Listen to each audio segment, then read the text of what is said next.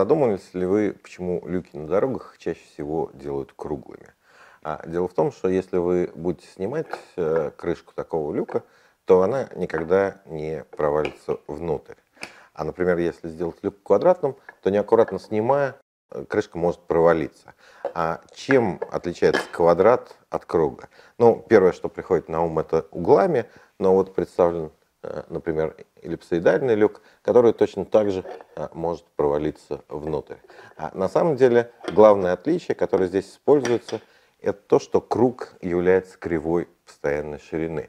А если вы возьмете штангенциркуль, например, и обожмете им круг, то как бы вы круг не вращали, штангенциркуль будет показывать всегда одно и то же.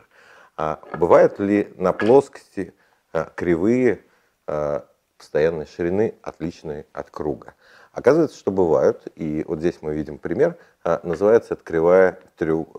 там, фигура, и кривая, как ее граница, фигура называется треугольник Рело. Как он построен?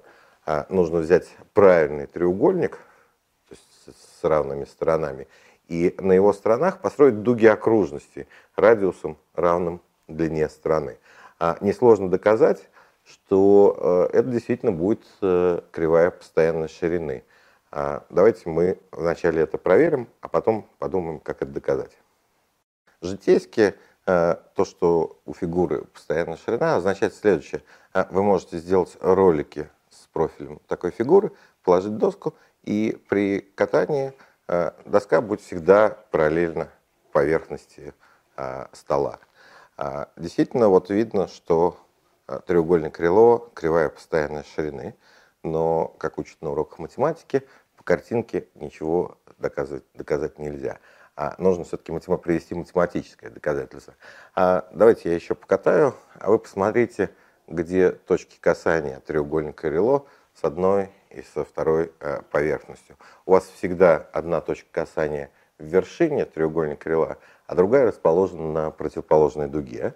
И так как дуги были э, одинакового радиуса, равной длине стороны, то э, мы получаем, что это действительно кривая постоянной ширины.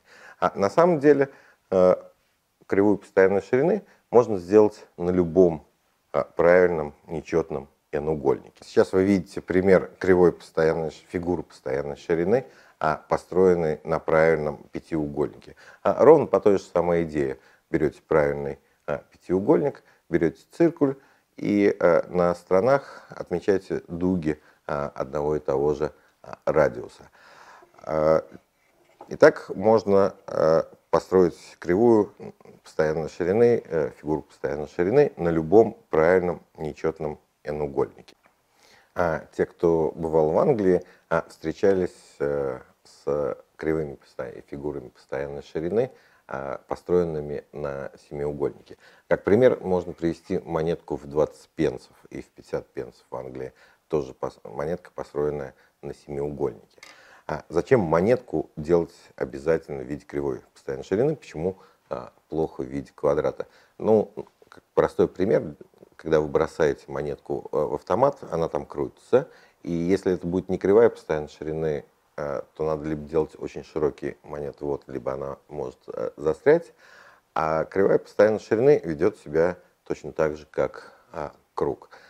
А вот а, теперь вопрос, зачем делать монетку отличную от круга, а кривой постоянной ширины отличную от круга. Для того, чтобы это понять, давайте вспомним а, задачу Дидона. Это финикийская царица, которая приехала основывать Карфаген, а, пила чай с местными мужиками на шкуре быка, и они ему, ей сказали: сколько ты покроешь этой шкуры, а, будет твоей землей. А что делает мудрая женщина в данной ситуации? Она разрезает шкуру на тонкие полоски, а, связывает полоски друг с другом и огораживает территорию в виде, а, в виде круга, то есть забор, окружность. Ну, а, Карфаген на море, там, наверное, была половина окружности, но это нам сейчас, сейчас не важно. А, эта легенда а, рассказывает о том, что при данном периметре у круга максимальная площадь. А, то есть, если вы делаете, если у вас есть веревочка и вы хотите оградить территорию максимальной площади, то вам веревочку надо положить по окружности. А у всех кривых постоянной ширины в классе данной ширины один и тот же периметр. То есть вот у этого круга и у треугольника Рело а, периметр один и тот же. Треугольник Рело имеет э, э, минимальную площадь, э, но уже не среди всех плоских фигур, а среди фигур постоянной э, ширины. Так, теперь уже понятно, зачем делать монетку э, в виде э, кривой постоянной ширины, отличной от круга. Здесь у вас максимальная площадь, здесь минимальная площадь, а все остальные кривые постоянные ширины, фигуры кривые постоянной ширины, они где-то между ними по площади. Соответственно, англичане экономят э, металл. А если бы они хорошо знали математику, то монетку надо было бы делать э, в виде треугольника Рело, и э, расход материала был бы минимальный.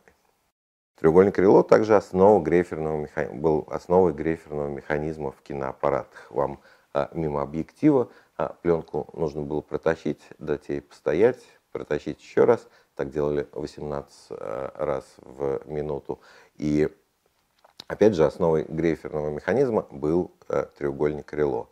Ну и давайте еще один пример приведем. С помощью, если центр треугольника Рело гоняется по некоторой специальной кривой, то сам треугольник Рело заметет квадрат. Ну, вернее так, стороны будут ровно прямые, и лишь уголочки будут немного скруглены. Площадь этих уголочков очень маленькая, меньше двух процентов от площади всего квадрата, а значит мы с вами можем сделать сверло э, и в виде треугольника Рело, и если приладить это сверло к дрели, э, так чтобы центр треугольника Рело э, ходил по, вращался по специальной кривой, то это сверло будет высверливать нам квадратное отверстие, что действительно можно сделать. Мы с вами обсудили фигуры постоянной ширины э, на плоскости. Э, а что же происходит в трехмерном пространстве? Можно ли придумать тело, которое имеет тоже постоянную ширину? Если вы зажмете в циркуле это тело, то чтобы циркуль все время показывал одно и то же расстояние. Опять же, житейски э, это означает то, что если взять несколько таких тел,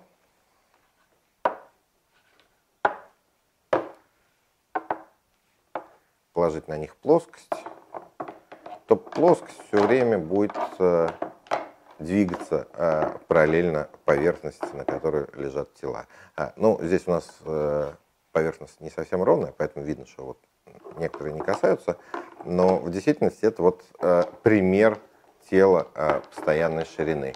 И в отличие от плоскости, где все известно, э, в трехмерном случае уже есть нерешенная задача. А именно э, математики не знают, какое тело при данной ширине имеет минимальный объем. Э, например, вот это тело я мог получить двумя способами. Э, взять треугольник Рело и проворачивать его вокруг оси, получить вот э, подобное тело, а мог так же, как и в плоском случае, как мы делали построение треугольника Рело, взять пирамидку и э, примостить на каждую грань шапочки. А у этих двух тел будет разный объем. А, так вот, э, до сих пор нерешенная задача – это пред... какое тело э, постоянной э, ширины имеет минимальный объем.